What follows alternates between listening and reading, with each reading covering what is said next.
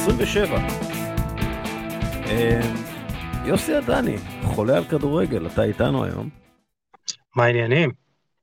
ניסים חליבה לא איתנו, הוא פשוט חולה. אני מתחיל לדאוג למערכת החיסונית שלו, אתה יודע. תשמע, זה מה נקרא אצלנו, יש קרע בגיד החשק. של הפודקסטרים, אתה אומר. כן. תשמע, יכול להיות שזה שחיקה, יש כל מיני סיבות. יכול להיות, יכול להיות. אנחנו פודקאסט כדורגל, אבל אנחנו הולכים לדבר על הדבר האהוב עליך, שחיתות. תאמין לי, אני ואתה מתנסחים מדי פעם בטוויטר, אבל זה מראה ששנינו גם יכולים להסתדר, ולנהל דיון גם ברומו של עולם על ענייני שחיתות ופוליטיקה, וגם על כדורגל. אנחנו התקווה לעתיד טוב יותר, אוריאל. אתה יודע, בדרום אפריקה, אחרי האפרטהייד, כשהאפרטהייד נפל ונלסון מנדלה עלה לשלטון וכל הדברים האלה, היה מה שנקרא ועדת פיוס. הוועדת פיוס הזאת הייתה בעצם, לא שמו את הלבנים, כאילו לא העלו את הלבנים ששלטו למשפט, אבל היה מעין דיון, אתה יודע, שהמטרה הייתה לבנות את היחסים מחדש. ואני חושב שאנחנו בסיטואציה כזאת בישראל, שבו באמת צריך, אתה יודע, לעצור את הכל, ולעשות ועדת פיוס, ואתה יודע, שאנשים ידברו אחד עם השני.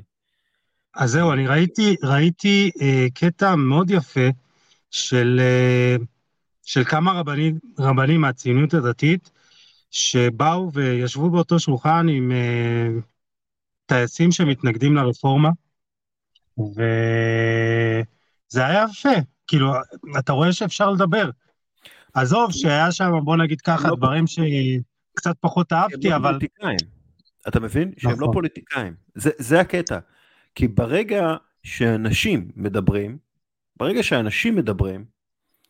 והם לא, אתה יודע, פוליטיקאים, הם לא מייצגים פוליטיקאים, הם לא מקבלים כסף כמו פוליטיקאים, הם לא פוליטיקאים, אז אנשים מדברים.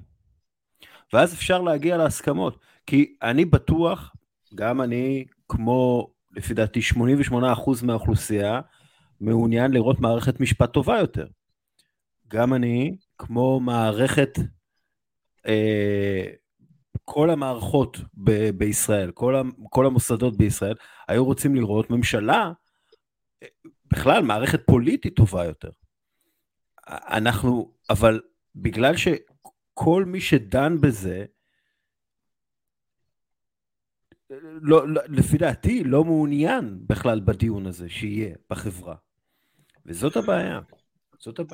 אני חושב שכל צעד אולי מתבצר בעמדתו, אבל בסוף כמו שאתה אומר, מדובר בפוליטיקה, וכל צעד פשוט רוצה למקסם את ההשפעה שלו, את הרווחים שלו. אתה יודע, אני בעד רפורמה ורפורמה רחבה, אבל אני גם בעד שדברים יעשו בהסכמה, תוך כדי, כי זה יעזור לטווח ארוך שהדברים יישארו. כי כמו שאמרת, תרושה רפורמה, אבל גם, אתה יודע, שהיא תישאר פה לאורך זמן, ולא תבוא ממשלה אחרת, ואז תעשה, אתה יודע, סליחה, מהפכה חדשה, או כל תואר אחר שאומרים לדברים האלה.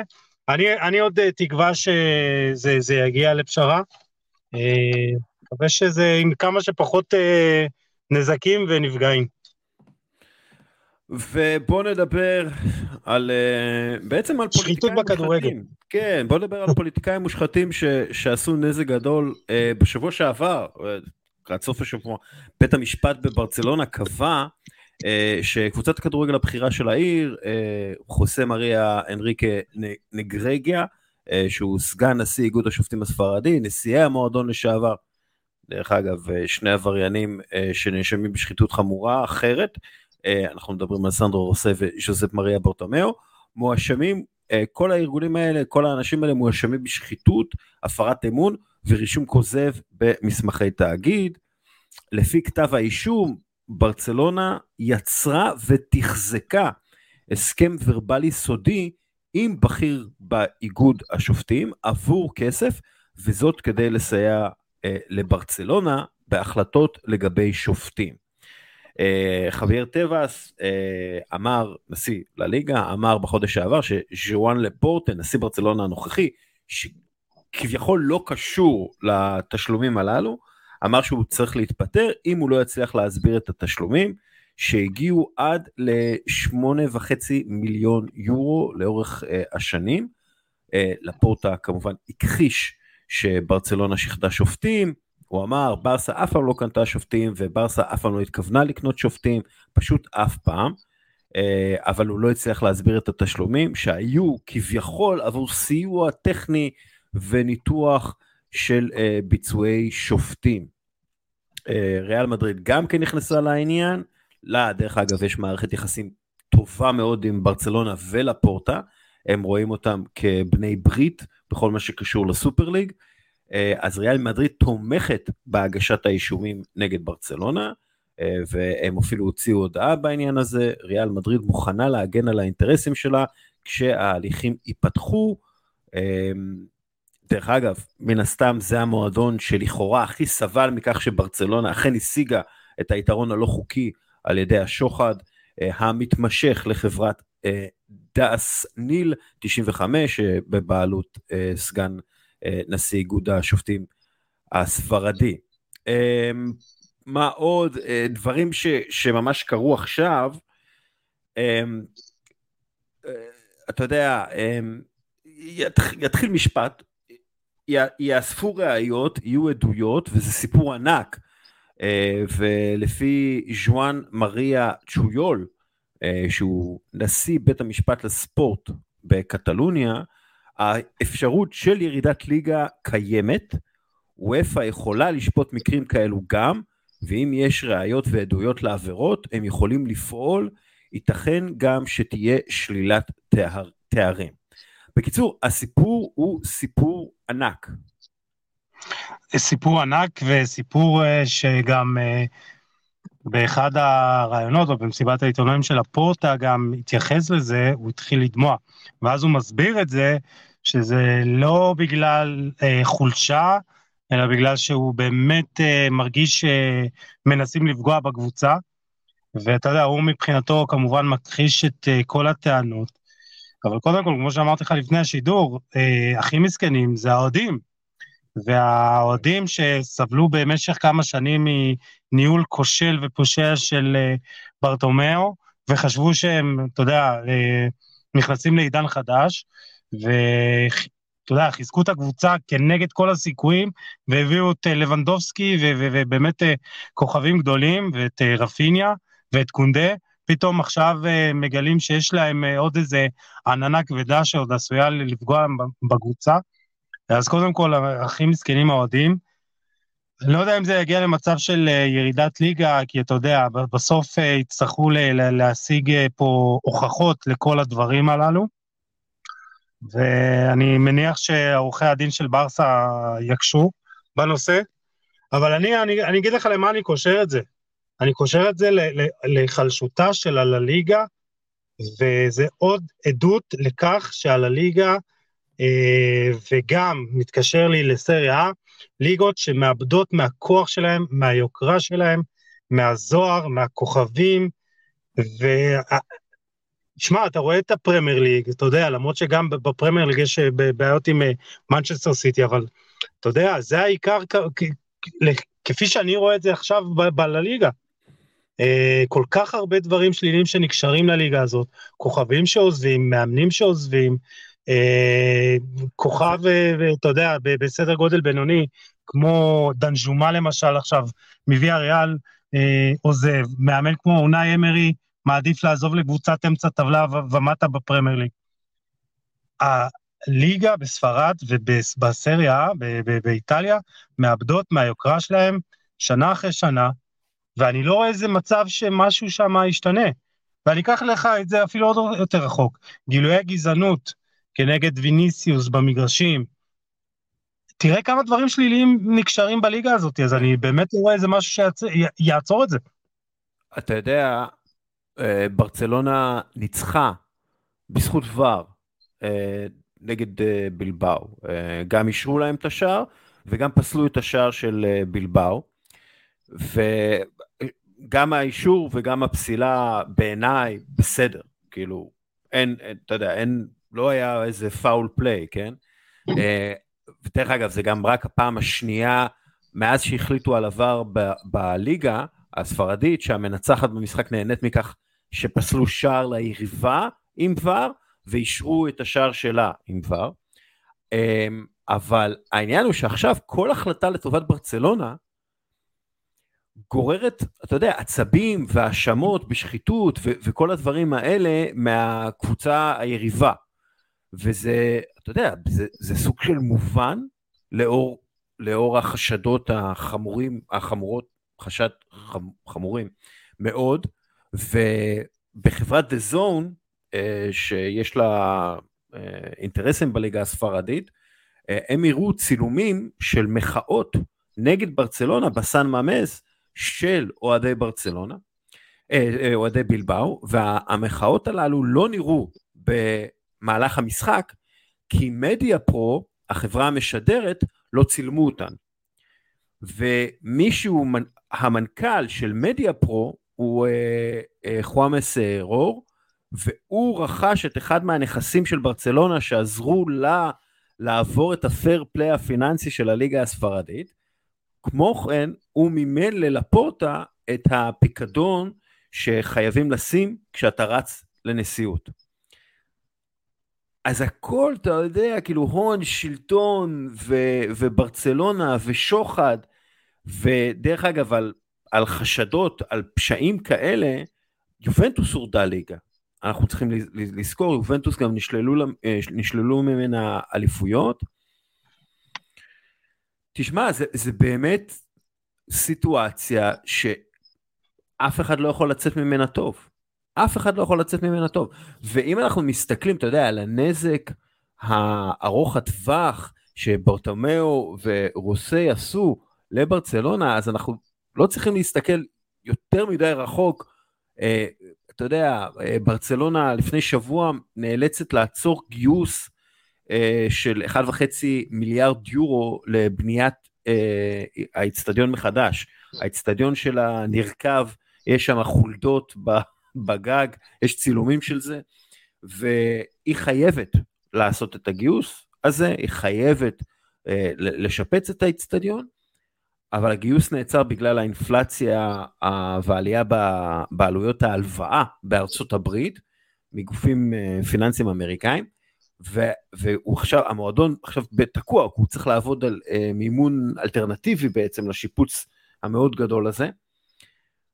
עכשיו, ברצלונה מפסידה יותר מ-500 מיליון יורו בעונת 2020-2021,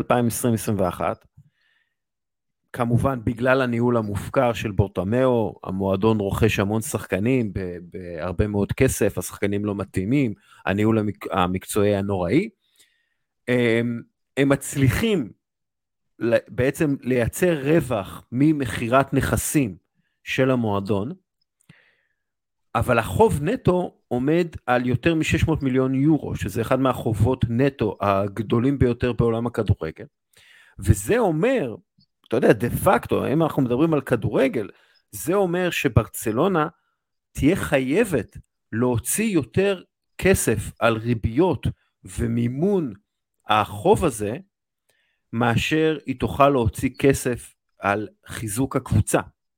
ואם הקאמפ נו, הם לא יצליחו לשפץ אותו בזמן, ולא יצליחו להפוך אותו לאצטדיון רווחי מאוד, אז אנחנו פתאום עומדים בפני מצב שברצלונה בבור מאוד גדול מבחינת חובות, ואין לה שום דרך לצאת מזה. יש לה דרך אחת. הסופר ליג. נכון, והסופר ליג לא תהיה, כאילו זה פנטזיה כבר. הסופר לא תהיה, יש רק 3 קבוצות באירופה מעוניינות בסופר ליג כרגע. זה לא יקרה, לא יקרה. אין להם שום גורם משקיע, אפילו JP מורגן כבר לא שם, JP מורגן היו בגלגול הקודם, אז אנחנו עומדים בפני מצב שברצלונה ממש על הצוק, אם לא כבר נפלה, ועכשיו מחפשת דרך חזרה, ואתה יודע, זו סיטואציה לא טובה, ועכשיו אני יודע שהייתה הרבה מאוד אופטימיות בקרב אוהדי ברצלונה, שהם הצליחו לחזק את הקבוצה, והם הצליחו לבנות אותה מחדש, ובאמת הקבוצה רצה לאליפות עכשיו, ואחלה, מצוין, נהדר, אבל הקבוצה רחוקה מאוד מלהיות הכוח המשמעותי באירופה, שהיא הייתה במשך שנים, הקבוצה רחוקה מאוד מלהיות מרשימה, הקבוצה רחוקה מאוד מלהיות קבוצה מעולה בעוד 5 שנים, כלומר אנחנו מסתכלים נגיד על גבי, פדרי, קונדה, אולי... אז פה אני עדיין יכול, אתה יודע, יש לה בסיס טוב מאוד, אוקיי? כן. אם אתה מתחיל מהשוער, טרשטגן, מאז השתלת השיער שלו, פשוט ביכולת פנטסטית, יש לה הגנה לשנים, אוקיי? לשנים, קדימה. גבי, פדרי, דיון, שפתאום, אתה יודע, פתאום ביכולת צי, אז אתה יודע, אולי הם לא יכלו לחזק כמו שהם רוצים, אבל במהלך 1-2, פתאום להביא איזה שחקן עכשיו בעבר החופשית, פתאום, אתה יודע, אולי לעשות איזה מחירה 1 או 2, זה לתלות הרבה מאוד ב... אני חושב שאתה אופטימי מדי, אוקיי, הבסיס טוב. אתה יודע, מה זה אופטימי מדי? אתה יודע, מה זה הוכחנו? לפורטה הוכיח בקיץ אחד שהוא יכול לעשות קסמים, אז עכשיו, אתה יודע, זה גם חלק מהבעיה כרגע, אבל... אתה יודע, יכול להיות שהוא יכול לעשות קסמים נוספים. יש גבול לכמה נכסים של המועדון אתה יכול למכור, בלי ש... אתה יודע, אתה לא תוכל למכור את המכנסיים של המועדון בסופו של דבר, ואת התחתונים, ואת החולצה, ואת החזייה. זה פשוט בלתי אפשרי. לפורטה מקסם את היכולות גיוס כספים שלו ממחירת נכסים, מה שנקרא levelers, והוא בנה קבוצה טובה מאוד לליגה הספרדית, ליגה שאנחנו כבר דיברנו עליה שהיא נחלשה מאוד, אנחנו ראינו את ברצלונה באירופה, זה היה מביך לעבור מועדון כמו ברצלונה, לוונדובסקי לא הולך להיות צעיר יותר בקרוב, פדר וגבי הם שני נכסים אדירים, שאולי ברצלונה תתקשה לשמור עליהם, בגלל המצב הכלכלי, פרנקי דה יונג הוא עדיין נכס שברצלונה מקווה להרוויח עליו סכום נכבד, בוסקץ צריכו להחליף אותו מתישהו בקרוב, כן, ג'ורדי אלבה מתישהו בקרוב יצטרכו להחליף אותו, יש להם כבר את המחליף שלו, אבל אני אומר שעדיין יכולים לעשות מהלכים, ואתה יודע, אולי המהלך הכי גדול זה חזרתו של לאו מסי, זה לא משהו שנשלל סופית, זה יכול להיות בפני עצמו מנוף כלכלי לא קטן. אבל שוב, אני באמת שזה זה לא נס, זה יהיה משהו ברמת זה נס שאני לא רואה אותו קורה, כאילו, היה דיווח לא מזמן, שמסי הסכים לשחק עבור 200,000 יורו בשנה, ואז כאילו דיברתי עם מישהו בלליגה, והוא אמר, אני לא בטוח שברצלונה יכולה להרשות לעצמה להביא שחקן ב200,000 יורו בשנה, כאילו, ואני לא יודע אם מסי יסכים ל200,000 יורו בשנה, עבור הזכות לשחק בברצלונה, שהיא כבר לא הקבוצה שהיא הייתה, ומן הסתם הסיטואציה שלו... הבן אדם השיג את הכל, באמת, כל מה שהוא יכול להשיג מבחינה מקצועית, והכל יכול להיות, באמת. אני חושב שהשנתיים האלה בפריז סן ז'רמן די הוכיחו לו, שאתה יודע, אין תחליף ללב, לנשמה, לבית, וכסף זה לא דבר שחסר לו. אתה יודע, אני עושה אחד ועוד אחד. זה אופציה שעל סוכן, לפחות מבחינתי. אופטימיות זה לא תוכנית עבודה. אופטימיות זה לא, אבל אני שם את כל השיקולים, את העונה האחרונה, ועדיין יש שחקן אחד או שניים שברסה יכולה להביא בחינם. אם זה, סתם אני זורק אנגולו קנטה כזה, שיכול לשדרג אותם, שעדיין לא חתם על הערכת חוזה, נכון? כן, אבל אנחנו גם לא יודעים מה הסיטואציה עם אנגולו קנטה. שאולי נדבר על זה נראה לי בעצם. אבל בוא נגיד ככה, אני אולי יותר אופטימי ממך, אבל אפשר לדבר קצת מקצועית על ברצלונה, כי יש לי מה להגיד.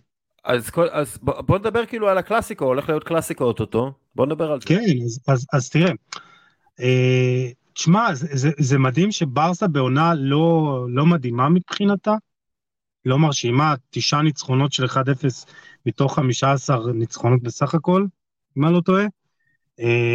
תשמע, ברסה, חייב להגיד, ברסה משעממת. אני ראיתי את המשחק נגד אתלטיק בלבאו, ונכון שבלבאו, מה? למה אתה צוחק? לא, כי שלחת את זה, אני לא זוכר מתי שלחת את זה במהלך המשחק, אמרת, יואו, זה משחק נורא, שלחת את זה בקבוצה. כי אתה רואה ואתה, תשמע, וזה מתקשר לי כאילו מה שאמרתי מקודם, אם אתה רואה משחק של ברצלונה ומשתעמם ממנו בלליגה, מה זה אומר על הליגה עצמה? בדיוק, בסן ממס, שזה האיצטדיון בליגה הספרדית, זה האווירה בליגה הספרדית, זה כאילו... תשמע, בלבאו קבוצה כאילו, שמאוד מאוד קשה להגיע מולה למצבים, אבל ברסה הייתה נראית מזעזע, כאילו, לא כיפית לצפייה, ואם אתה אומר שברסה לא נראית כיפית לצפייה, מה זה אומר על שאר הליגה? אז מה שאני בא להגיד, שברצלונה בעונה כזאת שהיא לא מרשימה, היא בפרש כזה מול ריאל, מריאל מדריד, זה מה שזה אומר על הליגה, וצפוי לנו, תשמע, צפוי לנו קלאסיקו מעניין, באמת, קלאסיקו מעניין. או קלאסיקו לא מעניין. לא, זה קלאסיקו מעניין, כי אתה כן תראה אולי איזה קרב של הזדמנות אחרונה של ריאל מדריד לתפוס את ברצלונה, ואולי זה מה שאני חושב, אולי יגרום לאיזה, אתה יודע, איזה משחק, אתה יודע, משחק תוסס יותר. אני לא יודע, המשחקים, שוב, ברצלונה תהיה מאוד זהירה, היא טוב לטקו גם, אני חושש שהמשחק לא יהיה ברמה מאוד גבוהה, מה שכן אני יכול להגיד על ברצלונה זה שרפיניה, שכבש את השער ניצחון בבילבאו, יש לו 6 שערים ו4 בישולים בליגה הספרדית העונה, ומתוך 6 השערים האלו 5 היו שערים ראשונים במשחק, או שערי ניצחון. כלומר, זה מה שנקרא שחקן מכריע, שחקן שאולי נהנה מזה שתשומת הלב היא באמת על לבנדובסקי ופדרי וגבי, והוא איכשהו מצליח להשתחל שם במקומות החשובים ברחבה ולהפקיע. דרך אגב, מתוך 4 הבישולים שלו, 3 היו בישולים לשערים ראשונים במשחק, או בישולים לשערי ניצחון. כלומר, הוא באמת... וזה באמת פתיחת עונה שמאוד לא טובה שלו.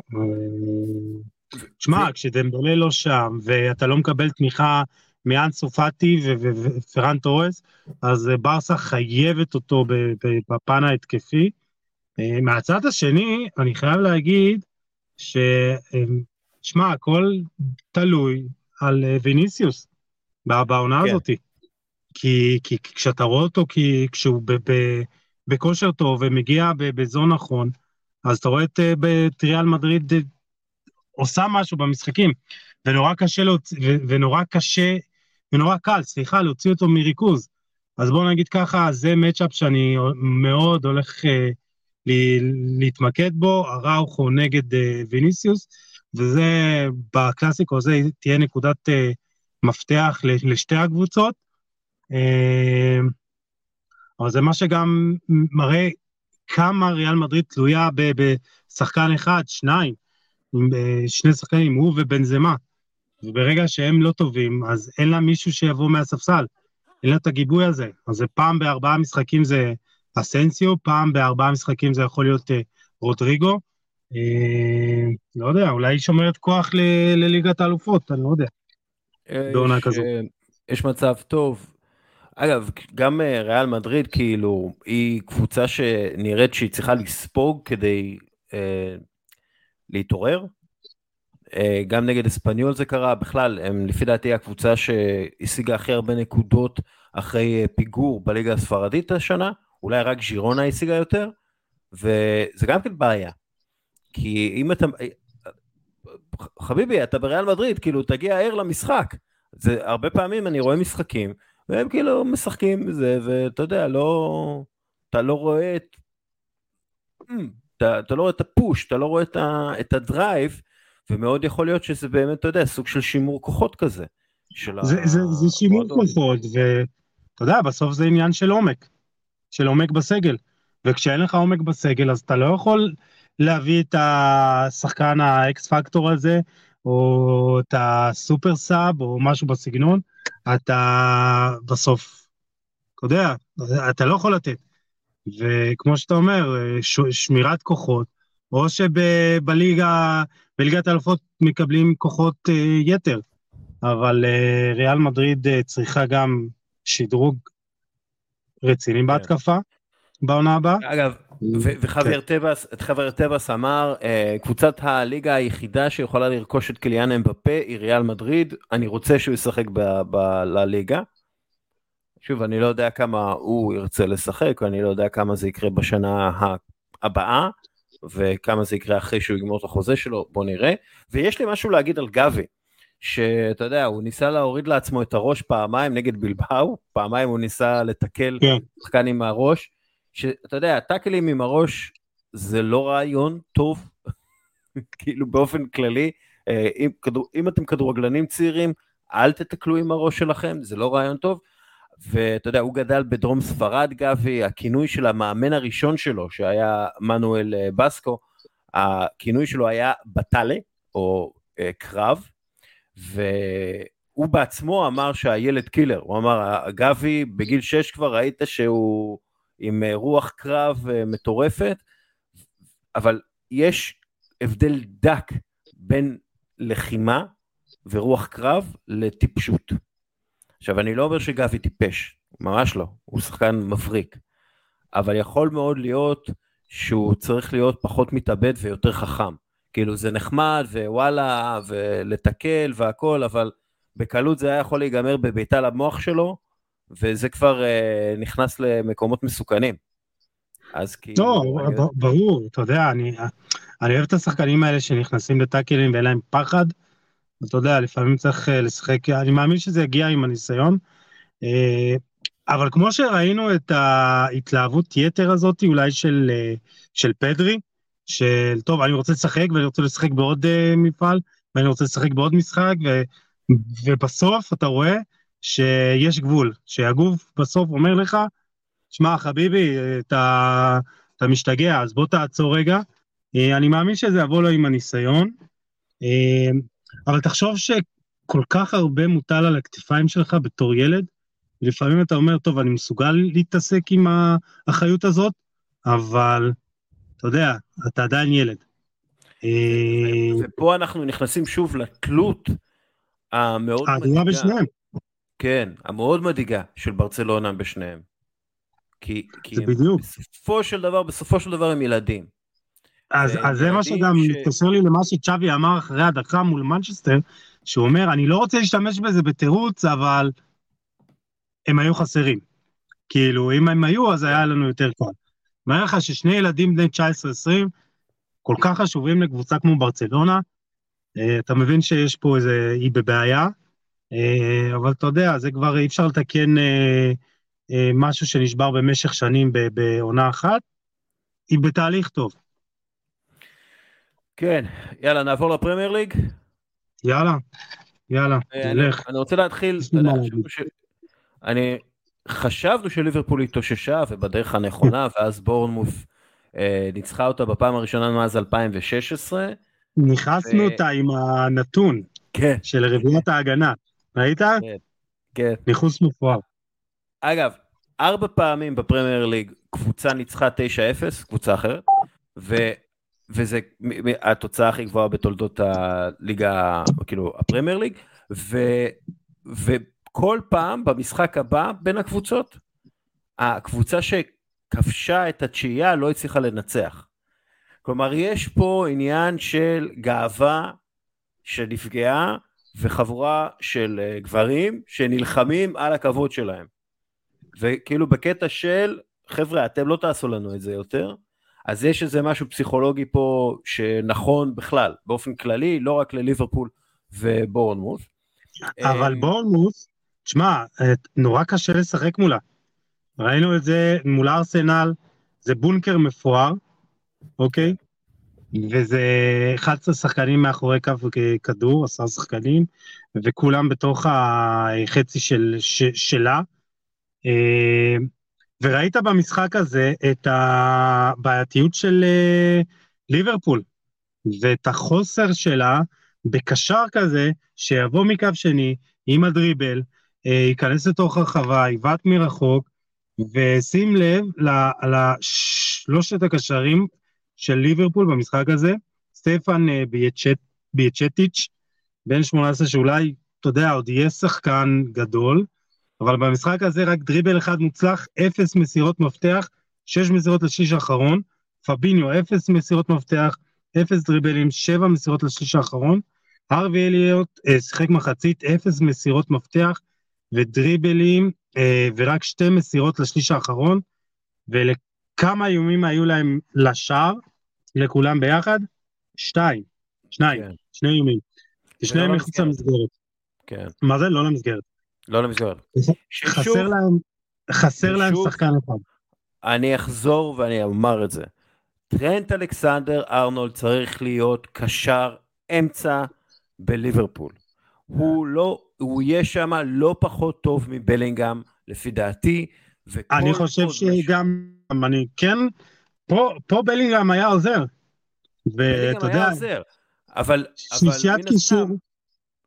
בלינגהם לא שם. תקשיב, שלישיית קישור עם פביניו או טיאגו, בלינגהם מצד שמאל, טרנט אלכסנדר מצד ימין, יכולה להיות שלישיית קישור אדירה.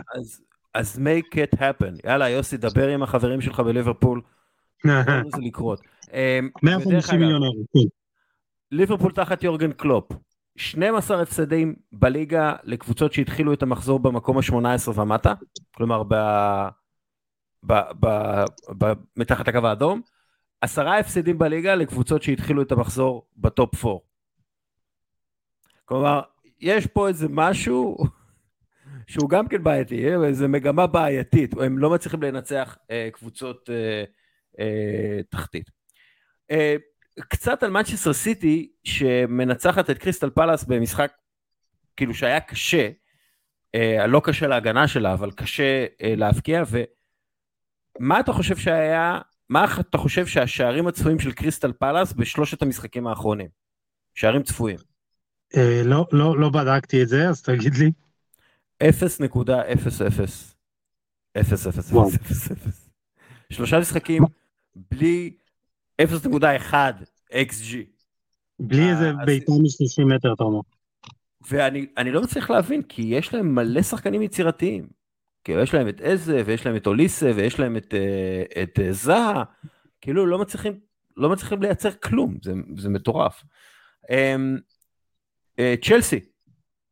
צ'לסי מנצחת את לסטר, ונראה שיש סימנים של שיפור, נכון? יש סימנים, זה 3 ניצחונות רצופים, וזה א' מראה לך כמה הכדורגל של הכדורגל בכלל הוא נזיל, כי שבוע לפני זה דיברנו ואמרנו לפני שבועיים של גרם פוטר יש 2 משחקים ככה מבחן, לידס ודורטמונד, ונגד לידס עוד זה היה נראה ככה, נגד דורטמונד ראיתה צ'לסי אחרת, הייתה צ'לסי דינמית, לוחצת, טובה בהרבה מדורטמונד, וגם במשחק האחרון, למרות שהיה לה מזל, 10 הייתה עם XG גבוה, אבל גרם פוטה חזר לשלושה בלמים, ואתה יודע, הוא אמר, יכול להיות שזה מה שיעזור, וכרגע זה מה שעוזר לה. גרם פוטר אחלה מאמן, והם באמת הביאו שחקנים טובים, כלומר זה לא אמור להיות מפתיע אותנו, שהדבר הזה יכול להצליח בסופו של דבר, לפחות על המגרש, לפחות מול קבוצות כמו לסטר, ומול קבוצות דרג ב' כאלה כמו דורטמונד. סיפור על קנטה, בלקיפ מפרסמים שכבר כמה שנים הוא מתמודד עם בעיות מחוץ למגרש, ב-2017 הוא נשדד, כיוונו אקדח לברכיים שלו, ואימו עליו, הוא נתן את הכסף שלו, וגם בכתבה מדברים על מספר סוכנים שמנסים לנצל אותו ואת הכסף שלו, אתה יודע, הוא אחד מהאנשים הכי חמודים בכדורגל העולמי, ומסתבר שהם מנסים לנצל אותו וניצלו אותו, וכבר לקחו לו כסף. אני לא מבין איך אפשר לנצל, כאילו, אני יכול להבין, אבל לא מגיע לו. כאילו, זה הבן אדם אולי הכי, שחקן הכי נחמד בעולם. כן. אבל זה מזעזע, אני קראתי את זה, ותשמע, אתה, כאילו, אתה לא מבין איך הוא מתפקד, אחר כך במגרש. אז זהו, שהוא לא כל כך, אתה יודע, שהוא לא כל כך מתפקד, הוא סובל מה... לא, השנה, אבל המקרה הזה עם האקדח היה לפני 4-5 שנים. כן, כן, אבל באופן כללי, כן, הוא היה לפני המונדיאל בכלל, אבל באופן כללי, בשנים האחרונות הוא סובל מהרבה מאוד פציעות, מהרבה מאוד היעדרויות.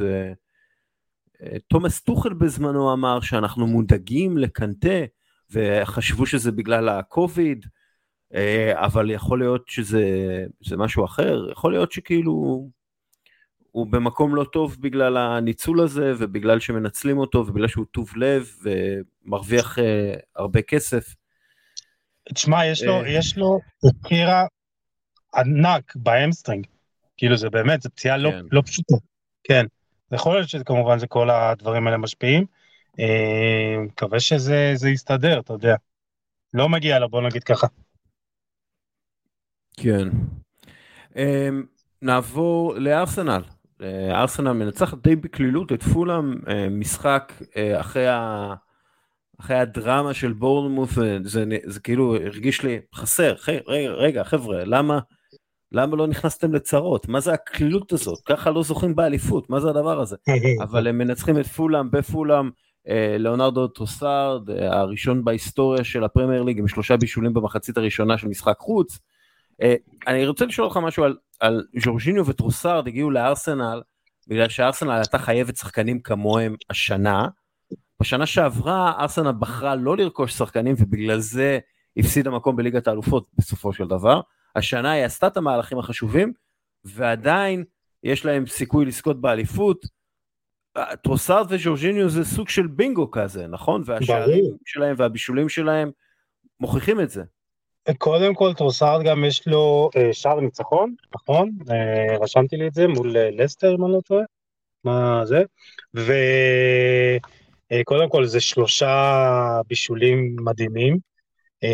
א', אתה יודע, זה שחקן פרמייר ליג מוכח, שגם, אתה יודע, מגיע בשל, והוא נותן א' את האיכות והעומק שהיו חסרים, וזה גם מאפשר, אתה יודע, גמישות קצת במערך.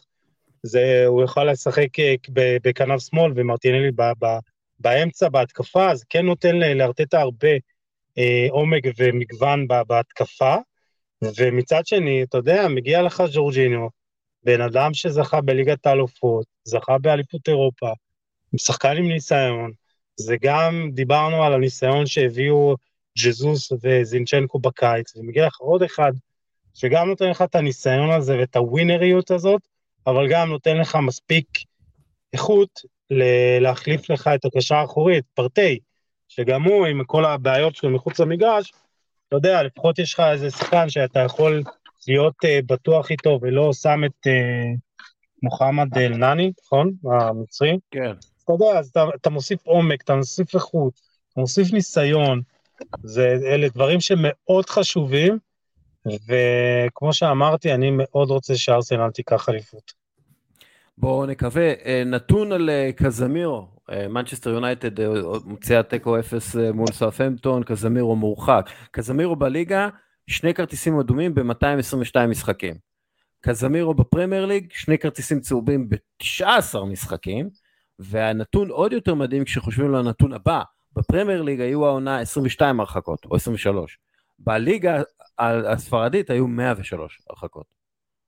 אז כאילו, לא יודע מה קרה, אבל קזמירו בא ברע להרבה שופטים אנגלים. למרות שאני לא בטוח כל כך אם זה היה אדום, אתה יודע? השני. לא, זה היה אדום, זה היה אדום, זה היה אדום. זה פאול מסוכן, זה היה אדום. אני לא מבין כל כך את התלונות שלו עדי מנצ'סטר יונייטד, זה לפי דעתי 99.999% אדום, כל שופט ישפוט לזה אדום, כניסה מסוכנת ברגל, אין מה לעשות. ואגב, מנצ'סטר יונייטד לא מערערת על זה, אז כאילו, כנראה שהם... ומנצ'סטר יונייטד תחסר אותו בארבעת החזורים הבאים, שזה משהו באמת קשוח, כי הוא כל כך חשוב לה. שמע, אני הייתי מתחיל לדאוג למקום בליגת האלופות שלה. יש לך את ליברפול, צ'לסי שאולי באיזשהו מצב כן תוכל להיים, יש לך טוטנהאם, יש לך לא מעט, ניוקאסל שעדיין ככה לא אמרת המילה האחרונה. בוא נחכה. אוהדי מנצ'סטר יונייטד דרך אגב הביעו מחאה נגד הספורטס וושינג האפשרי של קטר במנצ'סטר יונייטד, קטר המועמדת המובילה לרכוש את הקבוצה. נעבור על איטליה מהר, נאפולי מנצחת את אטלנטה, מתקרבת לאליפות, היא צריכה עוד 24 נקודות כדי להבטיח את האליפות בלי שום קשר לתוצאה אחרת. כלומר, הם יכולים לזכות לפני, אבל הם צריכים בעצם לנצח 8 מ-12 המשחקים האחרונים, היא מובילה את הליגה ב-18 נקודות, לא רואה יותר מדי, אתה יודע, בלגנים עם זה, לפי דעתי, אתה יודע, הם יכולים להתחיל להתמקד בליגת האלופות. בואו נראה מה עוד יש. אינטר. וזה התקשר אותנו לדיון נוסף שאני רוצה לדבר איתך על מאמנים. העונה יש להם כבר 8 הפסדי ליגה, שזה רק בשתי עונות היו להם יותר אחרי 26 מחזורים. כלומר, משהו שם לא עובד. ואני חושב שאינזאגי הוא אחד מהמאמנים שימצא את עצמו מחוץ לקבוצה. העניין הוא... מדברים כבר על חזרה של קונטה, אז... בדיוק, מדברים על קונטה. ואתה יודע, אני מסתכל על פריס סן ז'רמן, פריס סן ז'רמן, כריסטוף גלטיה, המאמן שלהם, הוא הראשון מאז 2005, שלא הפיל לאף רבע גמר בעונה הראשונה שלו בקבוצה. גם הוא נראה לי לא ימשיך כל כך בקבוצה שלו, אז אתה יודע, מתחיל פה קרוסלת, סוג של קרוסלות מאמנים, ולפי דעתי זה כזה משחק הכיסאות, ויהיה מעניין לראות, אתה יודע, מי מגיע לאינטר, מי מגיע לפריז, מי מגיע לטוטנהאם. תשמע, יש כאלה שמתחממים על הספסל, אם זה פוצ'טינו, אם זה לואיס אנריקה, לואיס אנריקה הוזכר לטוטנהאם. תומאס טוחל. תומאס טוחל שכחתי, זינדין זידאן שרדניג, אתה יודע, יש פה דייגו סימאונה שאנחנו כל הזמן מדברים על מיצוי, יהיה פה... אלגרי לא בטוח שהוא ימשיך ביובנטוס, למרות כאילו שהוא מתקרב למקום בליגת אירופה בעונה הבאה, ואולי הוא יזכה בליגת אירופה העונה, אבל אתה יודע, יכול להיות שגם הוא לא בדיוק מה שיובנטוס רוצים. כלומר, יכול להיות שיהיו הרבה מאוד שינויים בקיץ הקרוב. סביר להניח, כן, אני חושב, פריס סן ז'רמן, אני לא רואה מצב שהיא משאירת גלטיה, בכלל הולך להיות שם הקיץ מאוד שמח. רגיל. אני אין לי בעיה עם זה, בוא נגיד ככה. יש איזה משהו שהיית רוצה לראות? כאילו איזשהו מאמן כלשהו בקבוצה כלשהי? אני הייתי רוצה לראות לראות את מרסלו ביאלסה מקבל קבוצה גדולה, אוקיי? פריס סן ז'רמן. לא יודע, פריס סן ז'רמן, כן. תשמע, הוא יעיף שם כיסאות, מי שלא יתאמץ, אבל מה חשבתי? קודם כל גם מרסלו גז'רדו בלי קבוצה, כן? יש הרבה מאמנים שיכולים למצוא את עצמם בקבוצות מסוימות. מי רציתי לראות? אולי, אתה יודע, להביא איזה מאמן אחר לאתלטיקו מדריד, איזה מישהו קצת עם תעוזה, עם קצת יותר התקפי, ואתה יודע, חשיבה אקטיבית במשחק שלו, כרגע לא עולה לי. אני אדבר, אולי תגיד לי, אולי אני זכר לי ככה, תוך כדי. אני חושב שהאתלטיקו מדריד, דייגו סימאון, יש לו לפחות עוד עונה אחת בקבוצה. לא, יכול להיות, אבל... אני הייתי רוצה לראות את זידן ביובנטוס. אני לא יודע כמה זה אפשרי, אני לא יודע באמת, אתה יודע, מאמנים, כאילו, אני לא יודע כמה פוצ'טינו וטוחל רוצים להגיע לליגה שהיא לא הליגה האנגלית. תבין מה אני אומר?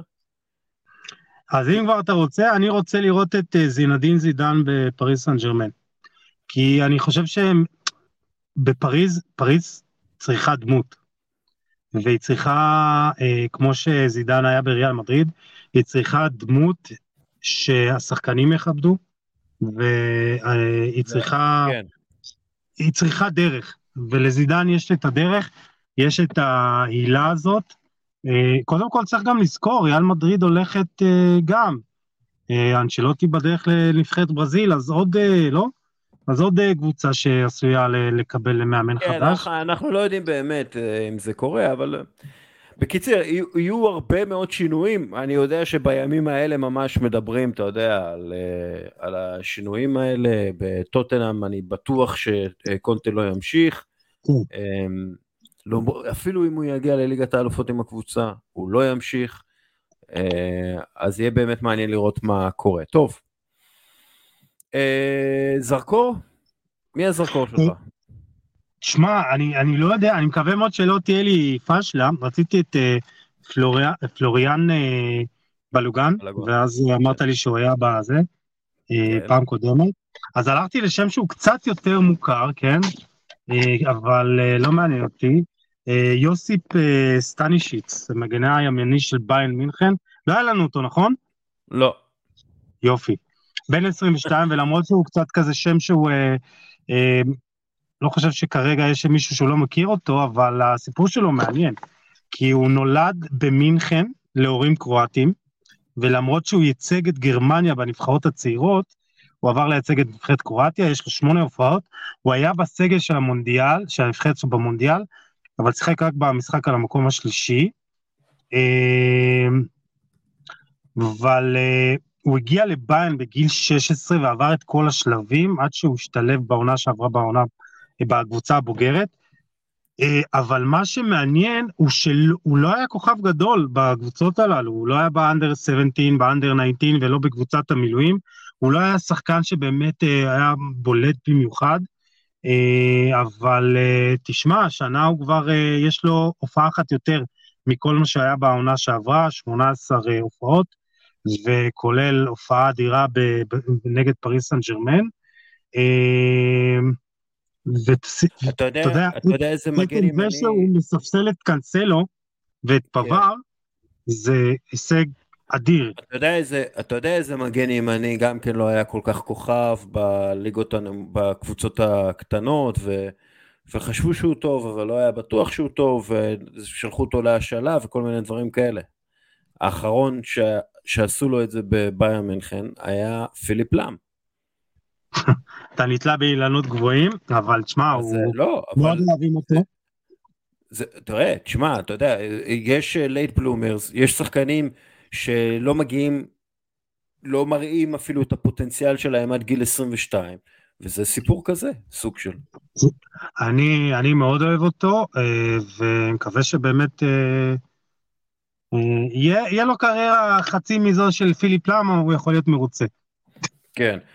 הזרקור שלי הוא ארמנד לוריאנטה מססוולו, שחקן התקפי, מהיר מאוד, יכול לשחק בעצם בכל מקום בהתקפה, ימין, שמאל, אמצע, סגנון כדרור מאוד ייחודי כזה, רגליים ארוכות מאוד, אז הוא נראה כזה כמו איילה, הוא טוב בימין, הוא באמת יודע לבעוט גם מרחוק, יש לו כמה שערים מטורפים מרחוק, הוא הגיע לססוולו אחרי כמה שנים בלוריאן, גדל ברן, ועבר כל מיני קבוצות עד שהגיע לססוולו, הוא בן 24, אז הוא לא איזה פרגית צעירה, אבל אולי עכשיו בססוולו הוא יעשה את הפריצה שלו, נתן משחק מעולה נגד רומא, וגם נכנס להרכב הסופש.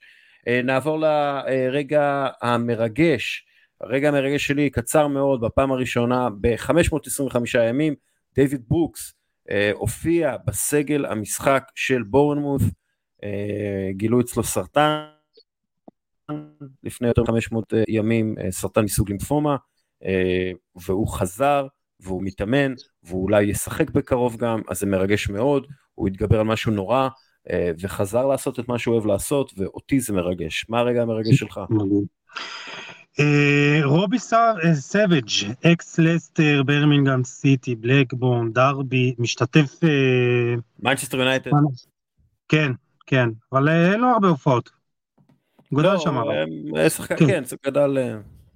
אבל הוא פאנליסט באולפן של ביטי ספורט, והיה שם ככה ערוץ הקיבוץ או משהו של הליג 1, פתאום הוא מקבל התראה שהבן שלו צ'רלי, בן 22, שמושל לפורסט גרין מליג 1, מושל ממנצ'סטר יונייטד, כובש שער ראשון בבוגרים, ואז הוא צועק, מה בואי כזה, ואתה רואה את השמחה, את האושר בעיניים שלו, ואת החיוב, ואתה אומר, בונה, זה כאילו, זה הגאווה האמיתית, שאתה יודע, אבא מלווה את הבן שלו, במשך שנים, ופתאום הוא מצליח, ורואה אותו, אתה רואה מבט של מישהו, שאומר, וואי, זה ההצלחה הכי גדולה שלי. כן.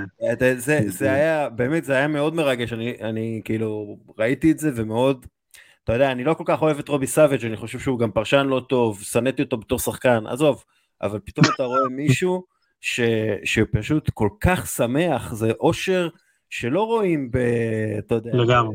לא, זה היה כיף, זה היה כיף. הרגע המצחיק, אז ככה, תומאסו סטרסה, הוא האפסנאי המפורסם של נפולי, הוא מפורסם גם בגלל שהוא אפסנאי, איש משק וכו', וגם הוא בריסטה. הוא היה מכין את הקפה לסארי, הקפה שסארי לא היה מתחיל איתו את היום, אתה יודע. כל אימון מגיע עם המקיאטה, נותן את הקפה הקטן, זה כל, אתה יודע, כל איטלקי מכיר את זה, ולפני המשחק השבוע נגד אטלנטה, הוא ניגש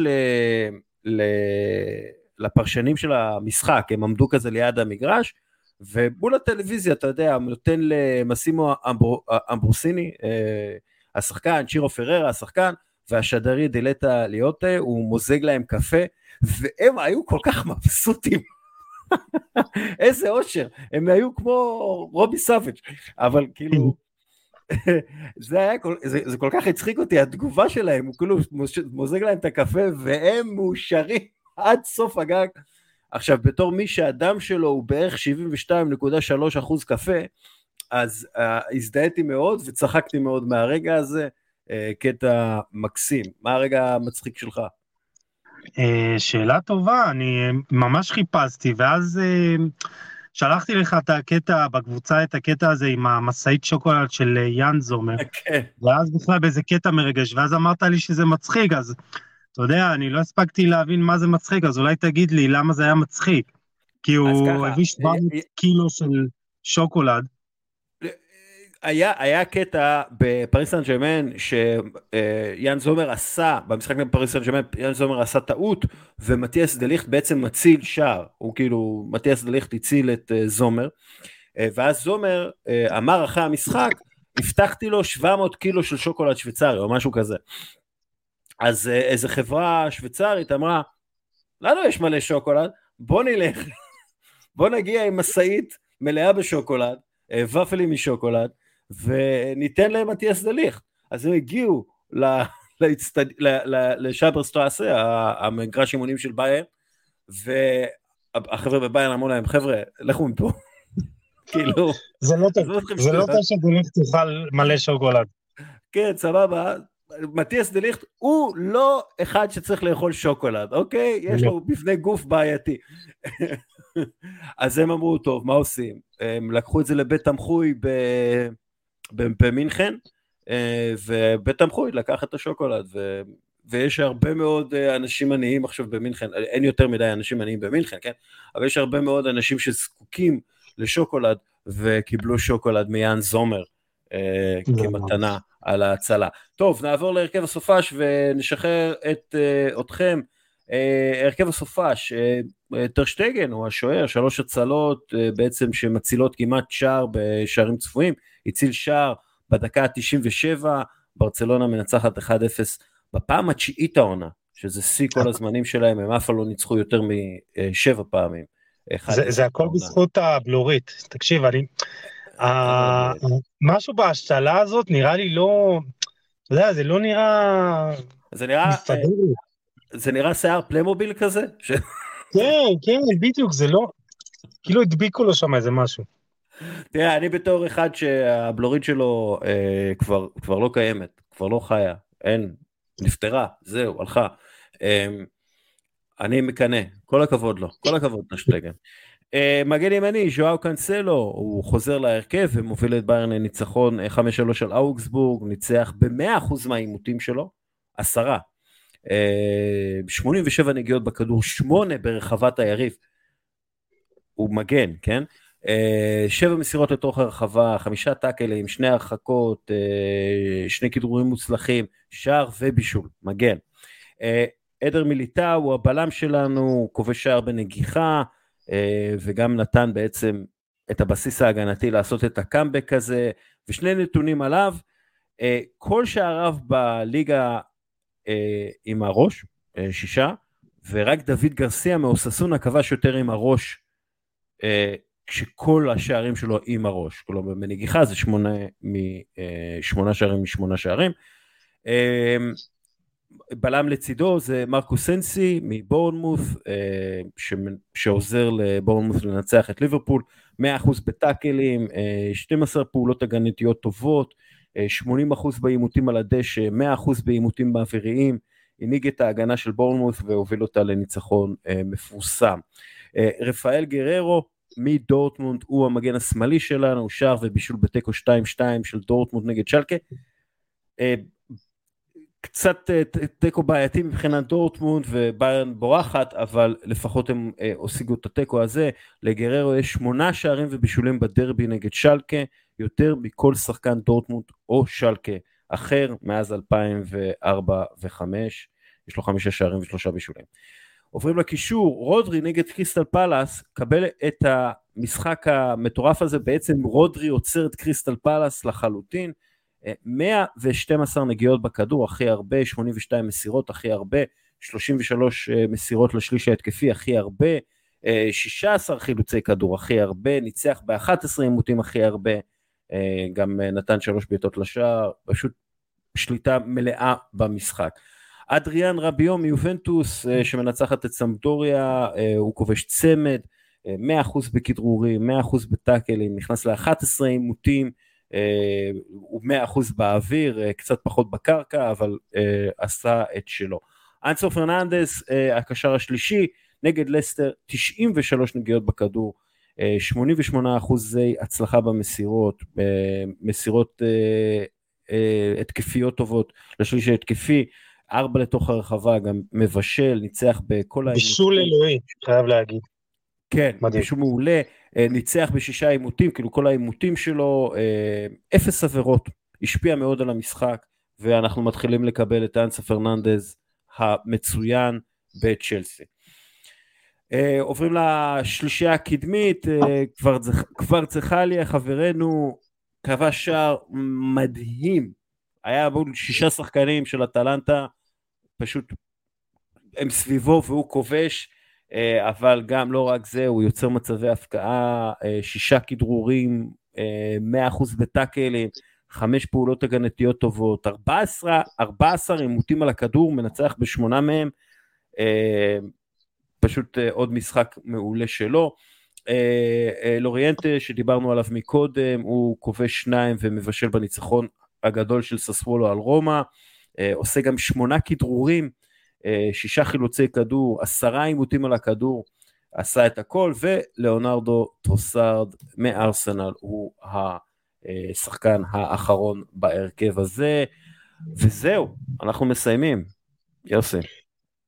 תודה רבה, היה נהדר, כיף גדול, כיף גדול. אתה, רק כדי לתאר את הסיטואציה, אנחנו קיבלנו הודעה שניסים מת, ולכן הוא לא יגיע, עברי, אולי בשבוע הבא יגיע. ואתה בתוך הרכב שלך, אבל... עם הבגדים של ממקף ירושלים, חייב להגיד. ממקף ירושלים, אחרי אימון, כל הכבוד. יוסי, אני מעריך אותך מאוד על זה, באמת, זה פנטסטי שאתה עושה את זה. שחקן נשמה, שחקן שלא מפסס משחקים, יאללה, תעלה הביתה. כן, אני צריך. צריכים אותי. צריכים אותך, יש לי אלופות, אז בכלל, יאללה, תודה רבה למאזינים, ויאללה ביי. ביי.